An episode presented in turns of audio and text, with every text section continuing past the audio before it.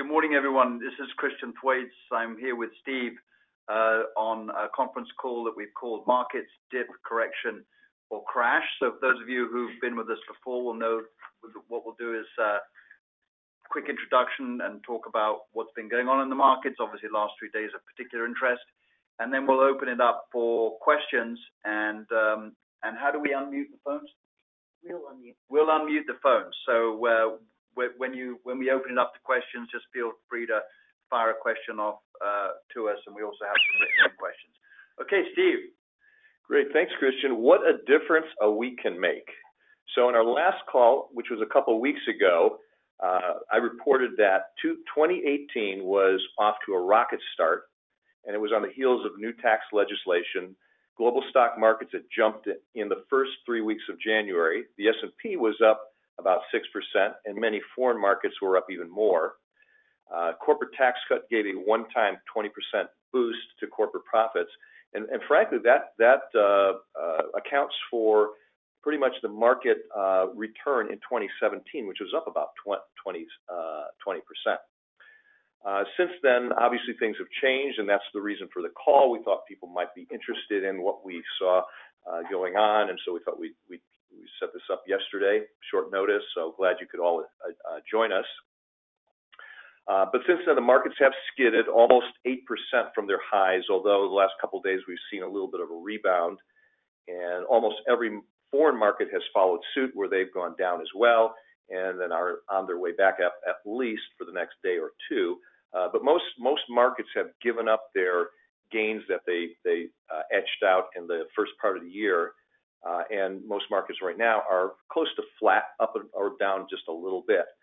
So, uh, some of the questions I think people are asking are, how much of a decline is this likely to be? Is this a dip correction? Uh, Christian used the word crash. I just am going to say, or is it the end of the nine-year bull market, which began in 2009? After all, it's pretty long in the tooth, as most of the media pundits are talking about, and can it continue to move on? Uh, is inflation finally coming back? And we're seeing some initial signs that it is. Uh, will the Fed Reserve begin raising rates more aggressively? Uh, we have a new Fed chairman. There's a new a new policy. I think it's going to be a little bit more aggressive. And will rising interest rates kill off the market? Which typically, uh, rising rates are not necessarily a good thing if it goes to an inverted yield curve. And what I mean by that is where short-term rates are higher than long-term rates. We're not there yet. We still have a positive slope, meaning short-term rates are lower than long-term rates, which is still a good thing. And, and, one thing I wanted to mention, because it's confusing when the when the media talks about things such as dip, correction, bear market. So let me just explain what they're talking about for those who are not familiar with it. A dip means something that's gone down less than 10%. Uh, so right now, we call what we've had a dip. It's not technically been a correction. A correction is 10%-20%. That is a very normal thing in an upward market that you would have a correction. So, what we've had so far is not unusual at all. In fact, what is unusual is that we haven't had more of these during the last nine years. And lastly, a bear market, which is defined as a market going down 20% or more. Uh, and typically, that is related to some Uh, really uh, nasty geopolitical event or a recession. So um, now that we know what the terminology is, um, we're in the camp that this is going to be a dip or a correction, and we'll explain our reasoning why we think that. Um, so Christian, uh, let's talk about some of our views and some of the thinking we've had in the investment committee as to how we think about what the market is and what we've done about it and what we're thinking about going forward. Yeah. I mean, uh, maybe it's helpful just to talk you know, about what happened, just to kind of put some numbers behind it. Yep. You know, starting with the S&P, we saw on Monday that correct uh, nearly uh, 5%-6%. International was off a lot less. The dollar was was pretty flat to weak, and Treasuries were up. And then yesterday and today, we've seen a bounce back. And so we look at our Uh, year-to-date numbers, the S&P is is flat. So in effect, we're back to where we were around about January the 3rd. And um, In our portfolios, Berkshire Hathaway is showing up 2%. A very strong mid-cap fund we have is up about 5%, and our international funds are roughly up 1.5%. So you know, going into those types of asset classes, which nearly all of our clients have, you know, have uh, outperformed the broader index. And I think also, you know, why did this happen? Well, there's kind of four things that come to mind. First of all, and without going into too technical an explanation, but volatility had been extremely low for months, if not years. And people had been taking a view on that, and they had been shorting volatility. And there's a number of ways to do that. And one of the ways was through these exchange traded notes. By the way, we do not invest in exchange traded notes because they're usually toxic, and they don't hold underlying securities, they hold derivatives. But these particular notes demonstrated their toxicity in spades on Monday. and Two funds, which collectively were $3 billion shorting uh, the VIX, are now worth $50 million. So it's like a 95% correction. So I think that there was a lot of volatility playing out, and the market was just testing to see how strong those opinions were. So that was in the background. Then, as Steve, I totally agree with you. New Fed chairman, uh, you know, certainly since you and I have been in this business, Volcker was tested a month out of his appointment, Greenspan, a month, uh, weeks, Bernanke and Yellen. So there's a certain amount of- They were all tested. Yeah. Right at the beginning of their tenure, too. You got a new guy, you know, take a few shots at him, see how committed they are to the regime that they've put in place. Another one that came about was the uh, inflation numbers. Now, this was triggered by a very specific statistic that came out on Friday's non-farm payrolls, and that was that average hourly earnings were up 2.9%. And this is the sort of canary in the coal mine that the inflationistas have been looking for say, you know, well, wages are beginning to push up. We don't believe it for the simple reason that's one month's data. One month's data gets revised. It was December. There's all sorts of weather patterns going on, uh, and and uh, hours worked was down. So that suggests to me an oversimplified explanation that people were paid more for the people who didn't show up to work.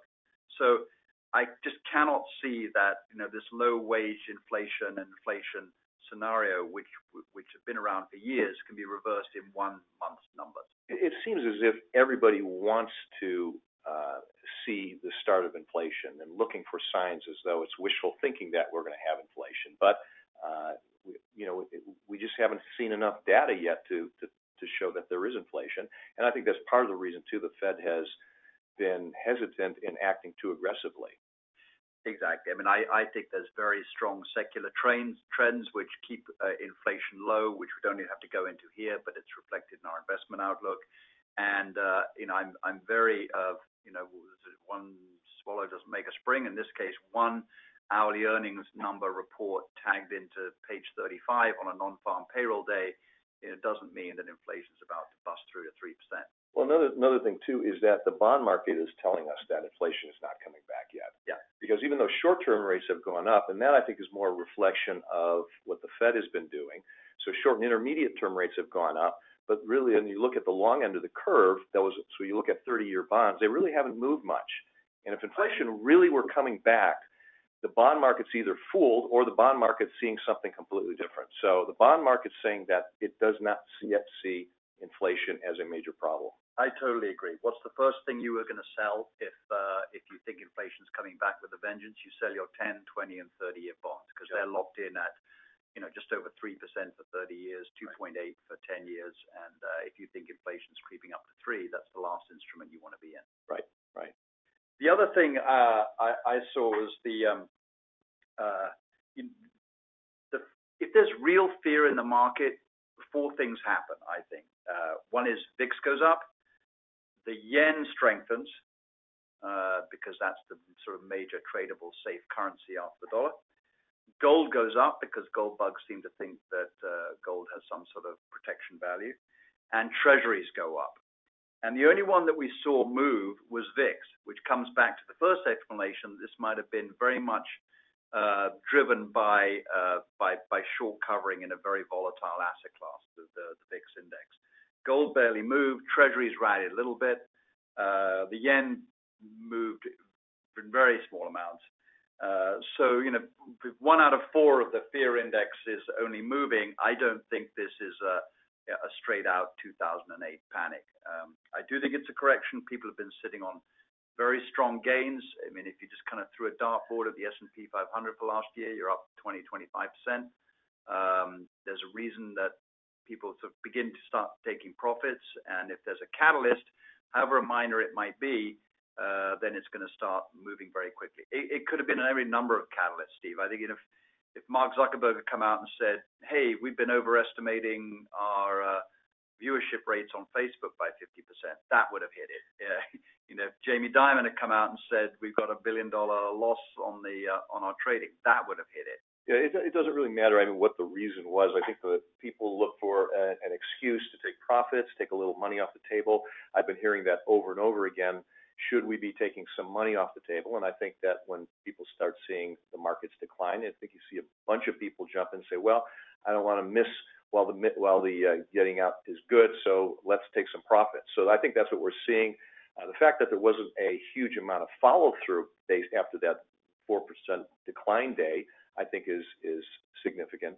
And then getting back to your point, Christian, about this is not another 2008, it's also not another 2000. I mean, if you think about the big down markets, the circumstances were quite different. Um, we had a housing um, bubble in 2008, uh, and there was a real problem with credit, and the economy was, I think, also on a precipice. Uh, and then you go back to 2000 through 2002, Uh, you know, we had a bunch of companies that weren't making any money, which were the darlings, and finding out that the uh, financial statements, uh, you know, were not really probably as well kept as they could have been. So, I think you had a very different environment where we were also in 2000 through 2002, we were sliding into a recession, although no one knew it at the time. What we see now is very, very different in that, Uh, we're actually seem to be having an acceleration of growth rather than a deceleration of growth. And it's a synchronization of uh, economies around the globe, not just the U.S., but uh, Europe, Asia, the emerging markets, have all started to pick up, and they're starting from a lower base where they were in a recession, and they're actually starting to see crawling crawling out, and we're starting to see improvement in growth in economies and also growth in earnings across the board. I agree, and I think when we look at what's happening in the market, those are the three things which I see supporting the market in the background as being good news. We're having a good earnings season. We expect earnings per share on the S&P 500 to be up about 14%-15%. 5 of that will come from the change in the corporate tax rate. The other 9%-10% uh, will come from just uh, uh, higher revenue, higher earnings, lower expenses. You mentioned, the economic news has been good. It's actually a quiet week this week. Uh, um, trade numbers uh, came out and the ISM on services, but otherwise, there's not some big movers. And then I think the synchronized uh, global growth is a very big deal. I mean, Germany is on track for a GDP of 2.7%. That's faster than the U.S. That's been well over a decade since they've even been together, and that that makes it very different from what we've seen over the last few years. Plus, we're in this early stages as opposed to the late stages, where things are likely to go the other way. So to me, this is uh, still a very uh, positive uh, environment for investing. And, you know, we've reported in the last call, a couple of weeks ago, that there have been a number of changes with the reduced regulatory environment and tax cuts. That ties into a significant increase in business confidence. So we are still seeing a pickup in business investment, manufacturing, industrial production. So the signs are there that this is still a positive, um, uh, uh, you know, investment environment for us to be in. So, uh, you know, what would be a bad investment environment? Where would we be nervous about? Maybe this is the start of something worse. Well, I think the biggest one would be, is if it appeared that things were decelerating or that things were gonna slow down, or that we're likely to slide into a recession. Because then you're likely to see earnings to slide, Uh, and if interest rates were going up at the same time, stocks become less attractive just based on a relative value basis. Uh, but we're not seeing any of those signs that lead us to believe that this is anything more than a correction or a uh, even a just a dip. Yeah. So, um, very quickly before we turn it over to questions, you know, what are we doing on the portfolios? Well, first of all, you will notice that we've had treasuries in your portfolio for a while. Some of the trades we're moving is to slightly longer treasuries. Uh, because first of all, treasuries are move completely opposite direction than stocks uh, a uh in a correction phase. So they're a good protection there. And we also feel that, um, as we mentioned earlier, the inflation kick and the slow gradual upgrades in interest rates is not gonna be a problem. And Treasury is a very good place to be, especially if credit spreads start widening out. We also like the low beta stocks. We've got that through some of the dividend aristocrats. We also like it in the kind of value plays typified by Berkshire Hathaway. These are very good businesses which typically trade at a discount certainly to their market value, if not their book value. And then thirdly, the emerging markets international because of the synchronized growth that uh that Steve alluded to. So those are the kind of three major moves that we're making uh, on the portfolios in the first quarter. Yeah. Let me just point out one more thing before we take it on to questions. Um, this concept of a correction which gets people a little bit nervous, is it over? Should we be taking money off the table? It's actually a very normal thing in an upmarket to have corrections. In fact, it's a positive thing. It's a helpful thing to have corrections because it takes some of the pressure off.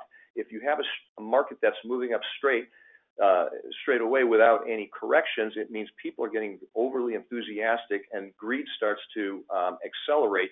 It's almost like a pressure cooker. You need to release some of the pressure from time to time. And what it does is it instills a little bit of fear in the market, which keeps things on a more even keel where greed doesn't outweigh fear. A market without a correction has a chance of burning itself out into a nastier down market. So we consider this a positive rather than a negative thing. So we're gonna open up the uh, phone lines now. Uh, feel free to um, uh, just come out with a question. We have a few write-in questions. Maybe Yes. Those are waiting. Got a write-in question. So one is, is it a time to purchase S&P 500 funds or other low fee index funds for a long-term investment or maybe wait a week or so? Well, okay. So let me answer that one. Um, if somebody is already invested, the question is should they do anything about it? My answer is take a deep breath and sit on your hands. If somebody is not invested or feel that they need to be more invested, but for whatever reason, they're just not there because they were nervous about putting more money to work in the market because they thought it was too high or valuations were too rich, then I would use um, these corrections as an opportunity to putting some money to work. Now, again, the correction is already what we've had has pretty much been reversed. Um, it's down a little bit, but you know, down 5% or 6% is really not a uh, scream to buy or sell. So not much has happened. I would say that watch for other opportunities if we have continued weakness. This is likely to run several weeks, in our opinion. These corrections don't end in a day or a few days. This could go on for several weeks, so you may have opportunities to put more money to work. Mm-hmm.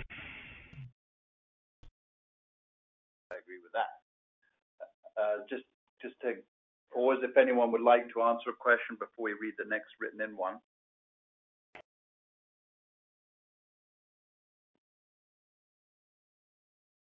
So the next one is, uh, I'll combine the two questions, but they're sort of linked. Did we miss correction volatility signals? And if so, does Brouwer Janachowski outlook indicate changes in the portfolio strategy? And are concerns about near-term rising inflation interest rates and overreaction by nervous Nellies? To the second one, I think it's a misreading of the signs. Um and but uh you know, a lot of the people who are selling, I think on Monday and Tuesday, and this is important. People selling on Monday and Tuesday are not long-term investors. They're trade positioning. They're hedge funds. They're uh, trade parity funds. They're leveraged funds. They have absolutely no view or no interest on whether Google is gonna sell more ad revenue next month or next year. They're using stocks, all 500 of them, as a proxy for an asset class. So I don't think anybody spent time out and said, "You know what? I think uh, earnings are gonna be down 15% this year, and uh, Amazon's gonna get um, taken out by Best Buy." None of that fundamental analysis was going on. And so, uh, we thought there might be some volatility, hence trade into treasuries, but we wouldn't touch VIX. It's just not a useful asset class. We have another write-in question, which we're gonna go through, and if anyone has uh, questions they would like to ask us, we're happy to answer that. We just wanted to point out that we've hit the 20-minute mark, which we like to let people know that these calls are gonna last 20 minutes. We decided, though, since there may be additional questions, that we're gonna stay around to answer questions as long as there are questions. But those who have to pop off in 20 minutes, we just wanna let you know that uh, we've reached that limit. So uh if there are any questions on callers, we'd love to have those. And otherwise, we have one more write-in question that we're gonna tackle.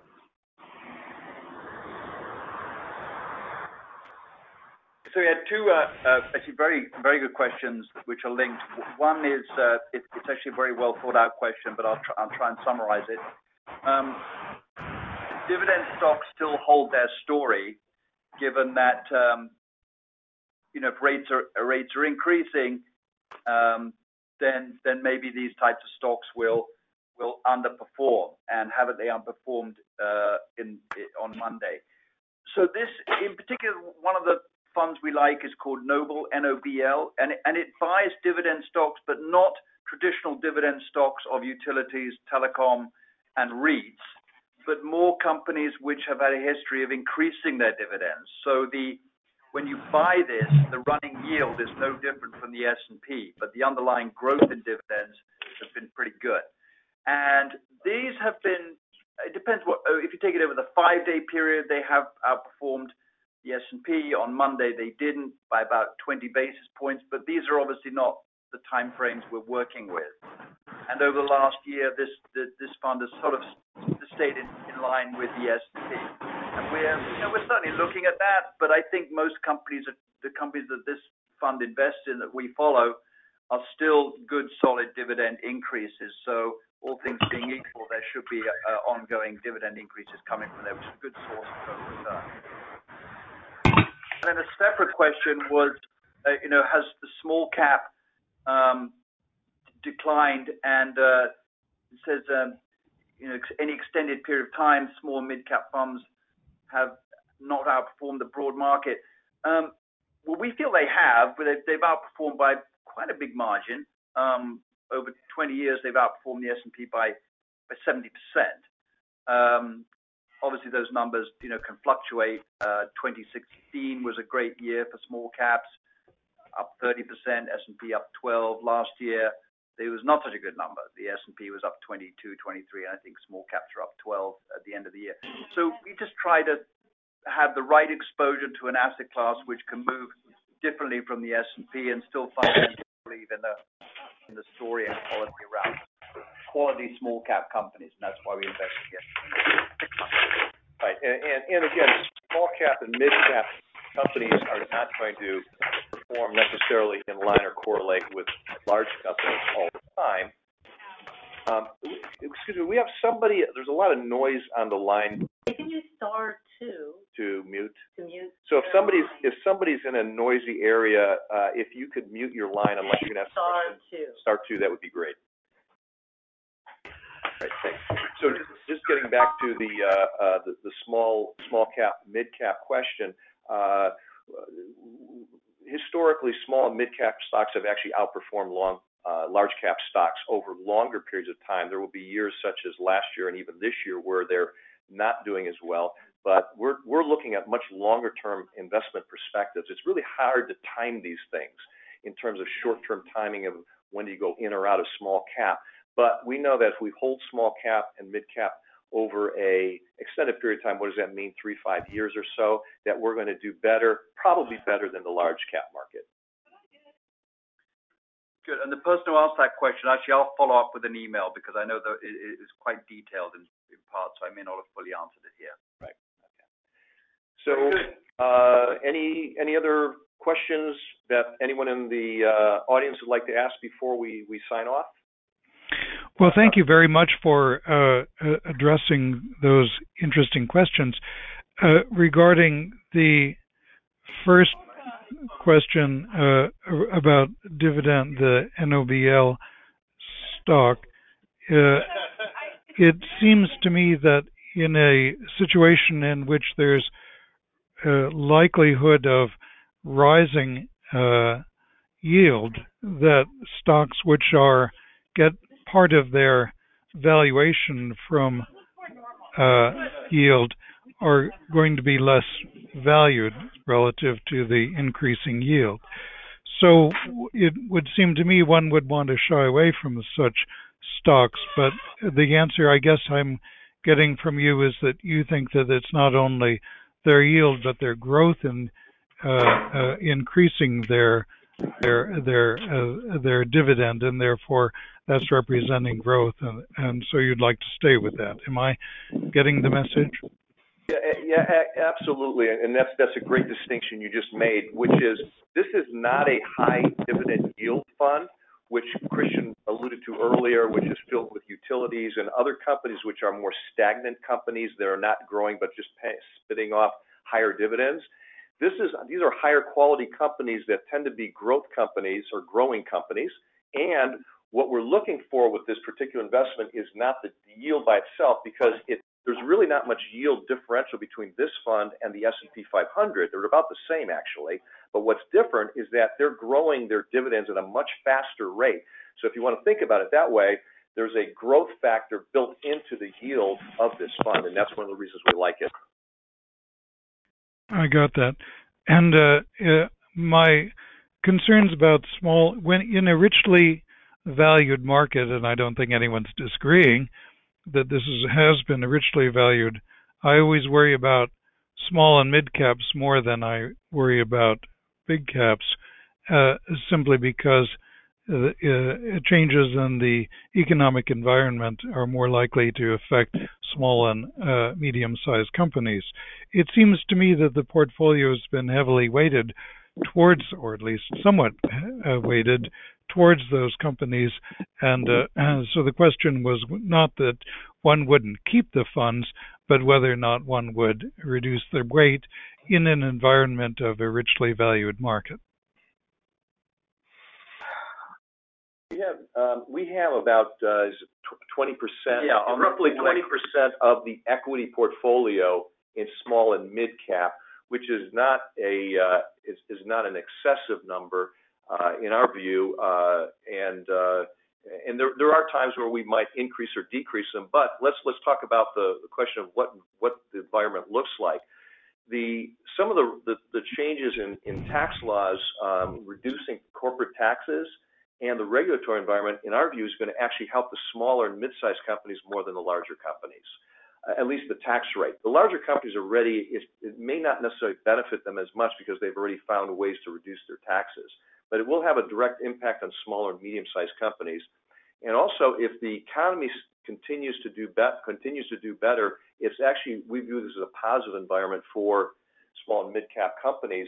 I do agree with you, though, that if the economy looked as though it were going to turn over or roll over, uh, and start sliding the other way, then uh, we'd have to rethink that uh, in terms of that allocation. But right now, we actually think we're in a positive environment for these types of investments.